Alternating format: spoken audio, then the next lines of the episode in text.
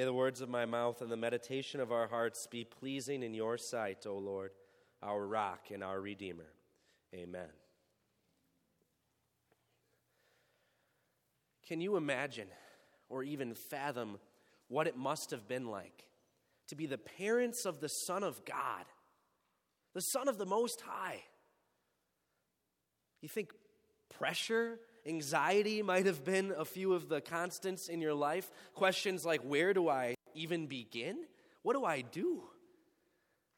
I mean, you weren't exactly people of the highest status before this from the sleepy little town of Nazareth, just going about your life, and now you've got to raise the most important child in history? And you weren't exactly proud about how it all started. You couldn't even provide a place for him, a, a, room for him to be born. You couldn't find a bed for him except for the straw in a feeding trough. That was a little bit embarrassing. But that was quickly forgotten. When the roller coaster of being Jesus' parents got going right away, because suddenly these shepherds burst onto the scene and they've got amazing news that they received from angels. And it's about your child child in that feeding trough. The angels told them that that's their Savior, the Messiah they've been waiting for, so they had to come see. And so you treasure those things up. How incredible. Reminds you of who your child is. But even with who your child is, a week that didn't change that you didn't even have enough money at Jesus' presentation at the temple to give the usual lamb for sacrifice. No, you had to do the poor man's offering, which was the two doves instead. Perhaps there was some shame in that. But the roller coaster keeps going because then suddenly there's this man named Simeon who takes up your child in his arms, speaking beautiful poetry of praise, saying, My eyes have seen your salvation, O Lord, which you have prepared in the sight of all people. And then there was this woman named Anna who comes to you thanking God that He sent your child and telling everyone else at the temple that that's their Savior. Wow, what an amazing child you have. And now, less than two years later, you just had these mysterious magi come from a far off land to see your child, to worship him. And then they give you riches and gifts like you have never seen in your entire life. And maybe you're starting to think, okay, maybe we can handle this. Maybe we can raise this child. You go to bed to get some rest after a long day of the Magi visiting and all these exciting things when an angel appears to Joseph. Lately, that's been pretty good news. A lot of awesome things angels have been saying, but this time it's anything but. Get up, he said. Take the child and his mother and escape to Egypt. Stay there until I tell you, for Herod is going to search for the child to kill him. The roller coaster continues.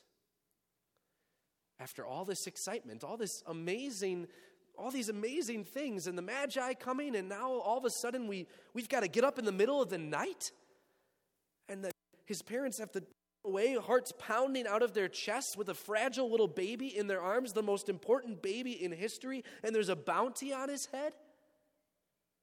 What's going on? What, what chaos was this? I thought this was the Savior of the world, the King of kings. And we have to run away from one crazed king that wants to kill him. No doubt these things are running through their minds as they run to Egypt frantically in the night. Where's God in all this? This isn't what the, was supposed to happen to the Savior, really. But perhaps in that long journey, you remember a certain truth that this isn't the first time God's people had to go to Egypt in a difficult time, in a time of chaos, because there was Jacob and his family. Israel had to go to Egypt in starvation and famine and worry. But God called them back out from that. And perhaps Mary and Joseph comforted each other with that truth. Maybe they remembered it. But things for sure, Matthew makes that connection for us this morning. He says, just as they called Israel out, so out of Egypt, I called my son, God says. But you see, this is a unique prophecy. Because before Jesus, no one would have read Hosea 11:1, which this quotes. No one would have read that as prophecy. It was simply a description of how God brought his people, his children, Israel, out of Egypt. We remember all that with the plagues and the way Moses led them out through the Red Sea. So, how does Jesus fulfill something that's not a prediction? Well, you see, God is making a profound connection for us this morning. Jesus is the true Israel, the better Israel, the new Israel, the Israel that Israel never, the actual, the first Israel never could have been. Because we know how that rebellious child of Israel was. Well, rebellious, constantly doubting God, questioning Him in the wilderness, and questioning Him and unable to stand up under anything that sniffed of suffering. And after thousands of years, has much changed for God's children. Or do we often find ourselves asking the same question, having the same doubts when we see chaos in this world and we see Christians persecuted and, and even killed for their faith, and we see people trying to stomp out Christianity, and we see Christians facing pain and death every day?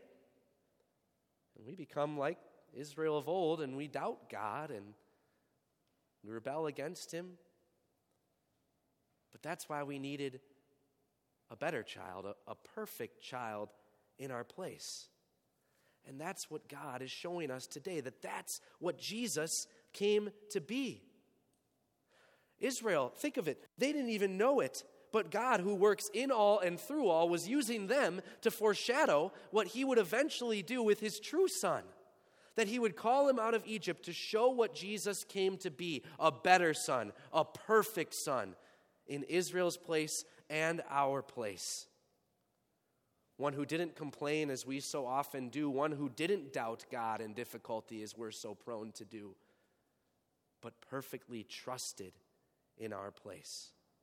Everything that Israel wasn't, Jesus was. Every time we've failed, Jesus didn't. A true and better son. Mary and Joseph no doubt wondered what was going on. Why did they have to run with this true Son of God to a foreign land as someone tried to kill him? And think of the people in Bethlehem. Why? Don't you think they'd ask why? Why such atrocities could happen in the very town the Savior was born in? Listen as Matthew describes it. When Herod realized that he had been outwitted by the Magi, he was furious and he gave orders to kill all the boys in Bethlehem and its vicinity who were two years old and under, in accordance with the time he had learned from the Magi. Then what was said through the prophet Jeremiah was fulfilled. A voice is heard in Ramah weeping and great mourning. Rachel weeping for her children and refusing to be comforted. That doesn't sound like a place where the Savior of the world was born just less than two years ago. Where's the rejoicing that filled those streets that night, that Christmas night? Replaced with mourning and weeping? Cries of, of murder for innocent children? What had the Savior been born to come and save them from, if not this? Yet there is hope hidden in what Matthew quotes for us in Matthew chapter 2. You see, what Matthew quotes for this weeping in Ramah and all of these things was in the middle of two chapters actually chock full of hope in Jeremiah 31. And what was happening then was God's children, Israel, were being taken into captivity of their doubting and rebelliousness and by this foreign nation, by Babylon and Assyria. And so many of them doubting God and had to go to captivity. And so, of course, there was weeping. Of course, there was wondering what was happening. And of course, they refused to be comforted over all these things. But yet, God said this I will turn their mourning into gladness, I will give them comfort and joy instead of sorrow. There was mourning, there was pain, there was captivity, yes. But God would bring them back. And God's people, Israel, were to look to that with joy. He says, There is hope for your future, declares the Lord. Your children will return to their own land. So, what about here in Matthew 2? Where's the hope? There's pain and unconceivable loss. There are innocent children that are dying, and, and there's this wicked, worldly king whose plan seems to be winning.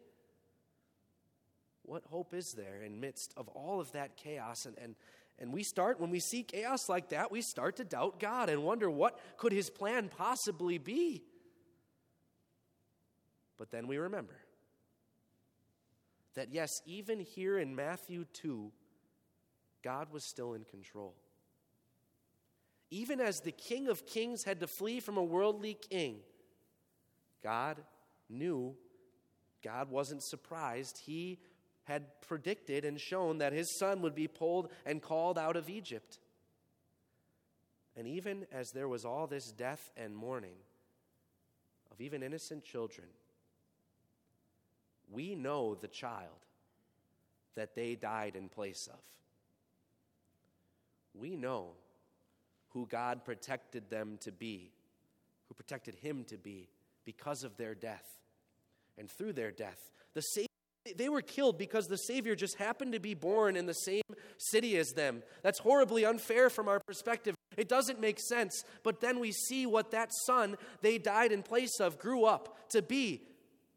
He lived to be the perfect child they could never be, that we could never be. He lived on to face suffering and pain, and eventually to die then in their place, to save them from something far worse than physical death and pain, but the eternal kind. That child was their Savior, and he grew up to be just that. By their sacrifice, he went on to be sacrificed for them and for us he went on to be our substitute, not just in life, but in death as God's child, so that God's children could live on protected forever. Let's step back in the shoes of Mary and Joseph one last time.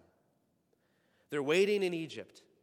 Who knows how long? This foreign land they're not used to, wondering what's going on, wondering when they're going to be able to go back when the angel comes and appears to Joseph in a dream. And it's back to good news this time. Thanks be to God. He says, You can go back. The one who is looking to stomp out the Savior's life has met an end himself. And so you go back, but, but just as things are starting to come to another high in the roller coaster of parenting Jesus, it seems to all come crashing down. Because you see who's ruling in Herod's place. It's Archelaus, his son, who is perhaps even more cruel and so, just when it seems like everything's going to work out, it all comes crumbling down again, and you wonder, what is going on, God? Can't we get a win? Can't anything good happen? But now, for the third time in the text before us this morning, we see how God takes chaos and wondering and doubt and does something beautiful behind the of kings. He wasn't going to grow up in Jerusalem, the place of kings. He wasn't going to grow up nearby in Bethlehem, not even there.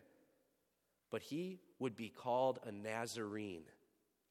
He'd grow up in Nazareth, a place of mockery, a place that people said stuff like, Can anything good come from there? Because God is showing us what kind of a king Jesus is. He wasn't coming to take some throne by force or destroy a bunch of earthly enemies, even though many had hoped he would. No, he was a humble king who knew what he came to be. Here in Matthew 2, we have a profound comparison of kings. The kings of this world, thirsty for power and violence and wanting to put an end to anything that could stand in their way. The King of Kings, a Savior, first and foremost, who knew that he, his rule, would be filled with mockery, pain, and scorn, and more for us. yeah, he would be called a Nazarene. And there wasn't a lot of honor that came with that. But that's who our Savior is. This protected child grew up to be God's, was God's true son. He was called out of Egypt as Israel long ago. He went on to live this life perfectly in our place, not doubt as we so often doubt. He fought spiritual battles that we so often lose, and he won. And he ultimately went on to face the price that we didn't have to pay because of him. And he was killed, murdered in our place. So, in our place, obedient, in our place, murdered, God's perfect Son. Look what God does in the midst of chaos, pain, and wondering, and even wicked plans from wicked kings. He protected his child, a Savior, to be the perfect Son he always wanted, so that we might be called his children. So, what chaos is in your life right now? What doubts fill your mind, and what areas is it just seem impossible to see God's plan? Because whether it's personal life or the news, we look and see pain and chaos everywhere. We see families separated for Christmas and the holidays. We see people dying in snowstorms and hurricanes. We see wars continuing to rage on. But yet, even when that young couple thought it was all unraveling as they ran off to a foreign country, a baby with a bounty in tow, God did something beautiful in that chaos and wondering. Even as a wicked king's plan seemed to be winning, God really was winning. God's plan was still done in the chaos, anxiety, and tears of this broken world God protected his child to live in our place, to trust in our place, and to not despair over sufferings as we so often do. But he drank his cup of suffering to the last drop, all so that we could be free of this world of pain and weeping and chaos. That doesn't mean we'll see peace and perfection in the here and now. But what it does mean is that since God protected his son, God's children are protected to eternity.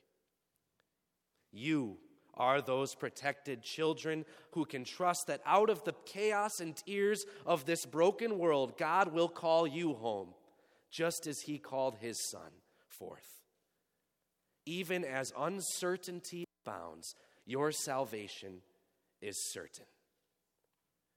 You are God's protected children for eternity.